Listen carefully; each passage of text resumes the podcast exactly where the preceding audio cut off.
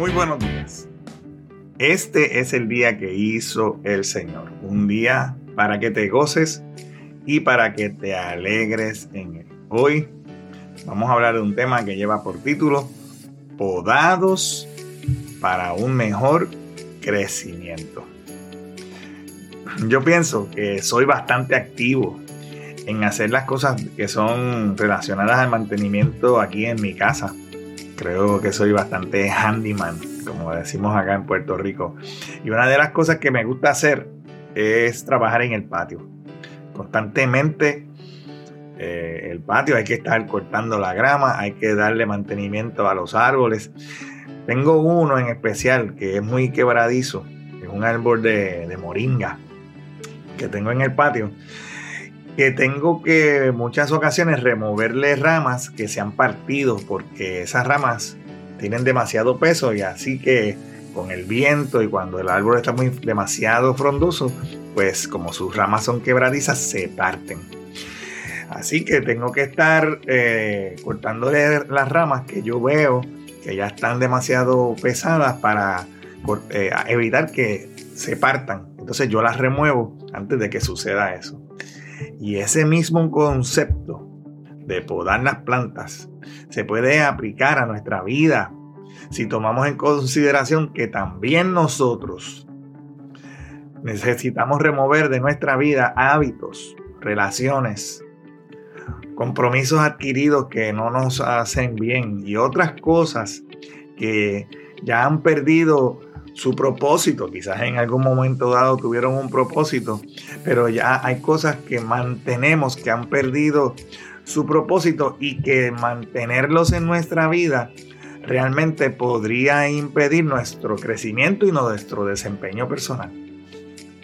Sin embargo, de la, de la misma manera que un árbol, el árbol de mi patio, no se puede podar él solo, nosotros también necesitamos que alguien nos ayude a remover todas esas cosas que no nos benefician y que nos detienen. Hoy te invito a que vayas a la palabra de Dios en el Evangelio según Juan, capítulo 15, versículos 1 al 4. Y ahí podrás leer estas palabras. Yo soy la vid verdadera y mi padre es el labrador. Él corta de mí toda rama que no produce fruto y poda las ramas que sí dan fruto para que den aún más. Ustedes ya han sido podados y purificados por el mensaje que les di. Permanezcan en mí y yo permaneceré en ustedes, pues una rama no puede producir fruto si la cortan de la vid y ustedes tampoco pueden ser fructíferos a menos que permanezcan en mí. Aquí Jesús dice, lo primero que comienza diciendo es que Él es la vid verdadera. Y para las personas que estaban escuchando este mensaje en ese momento, esta era una frase muy trascendental. Porque el pueblo judío hasta ese momento, pues, ellos tenían el entendimiento de que ellos eran la vid de Dios. Y el hecho de que Jesús dijera que Él es la vid verdadera, es una declaración de que Él es el Mesías, de que Él es el Hijo de Dios, de que Él es el esperado. Y la única manera de estar conectados con el Padre, quien es el labrador, es Jesús. Y Jesús no está diciendo que Él es una vid nueva o otra vid, sino que Él está diciendo que Él es la vid verdadera. Él es el camino, Él es la verdad. Él es la vida. Cualquier otro entendimiento en cuanto a nuestra relación con Dios, que no sea a través de Jesús, pues de acuerdo a esta palabra, esa no es la verdad. Jesús es la vid verdadera. Y si queremos dar fruto para Dios, no se trata de si pertenecemos a un pueblo o a, una, un pueblo o una cultura o a un grupo étnico. No se trata ni siquiera de pertenecer a una religión en específico, sino de tener una relación con Dios solamente por medio de Jesucristo. Y es que la dependencia de una rama con su árbol es mucho más crítica que la dependencia de una oveja con su pastor.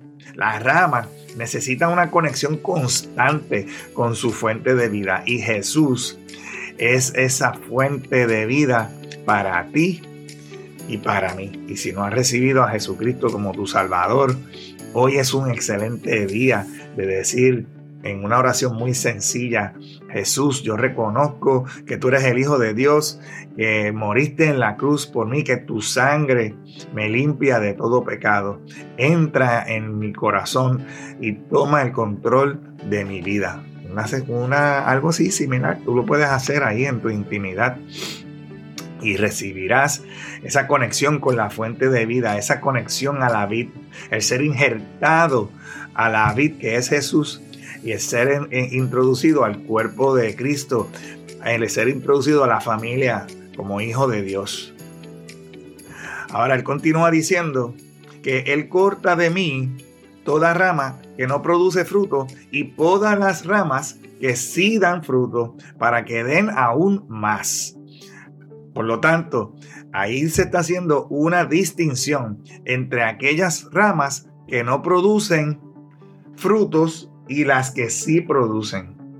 Las primeras, las que no producen fruto, de acuerdo a esta palabra, son removidas. Y asimismo, Dios quitará de nuestra vida todo aquel hábito, vicio, relaciones incorrectas, actitudes, argumentos, paradigmas, estereotipos, formas de pensar que no producen nada bueno en nuestra vida. Esas cosas lo que hacen es que crean un peso en nuestro ser interior que no nos permiten ser productivos en el reino de Dios. Por eso es que esas cosas tienen que ser cortadas. Por otro lado, hay personas que realmente nunca dan fruto en el cuerpo de Cristo. Asisten, pero no colaboran. Participan, pero no pertenecen. Consumen, pero nunca producen. Y estas personas regularmente pues vienen y van y regularmente se apartan y no pertenecen a ningún grupo, a ningún, a ningún cuerpo, de, a ninguna parte del cuerpo de Cristo. Y no tienen una relación con la única fuente de vida que es Jesús. Los que sí dan fruto, entonces estos son los que Dios procesa y los poda. Y quizás tú estás siendo procesado y podado en este momento de tu vida. Piensa que es mejor el sufrimiento de ser podado que realmente ser una, un pedazo de madera que es cortada y separada del árbol y que es removida de la vid. Es mejor, en ese sentido, sangrar un poco que marchitarse totalmente. Entonces, nosotros somos limpiados en ese proceso por medio de la palabra. Él dice, ustedes ya han sido podados y purificados por el mensaje que les dije. Esas son las palabras de Jesús. Y por medio de recibir a Jesús como nuestro Salvador, o sea que somos injertados en la vid, recibimos el Espíritu Santo, ese que hace la obra de limpieza en nuestro ser interior, el que nos lleva a toda la verdad. Y utilizamos la palabra de Dios, esa que nos sirve como un proceso de mejoramiento continuo de nosotros que somos las ramas. Así tendremos un continuo crecimiento y podremos vivir una vida espiritual plena. Y por último, Jesús dice que permanezcamos en Él. Dice, si permanecen en mí, yo permaneceré en ustedes. Y esto significa que nosotros debemos estar siempre, siempre, siempre conectados a nuestra fuente de vida que nos proveerá la fuerza y la dirección necesaria y el soporte necesario para tener una vida de crecimiento espiritual constante y de una determinación para afrontar todas las cosas que necesitamos enfrentar en nuestra vida. Hoy es el día de hacer esa diferencia. Hoy es el día de ser diferente.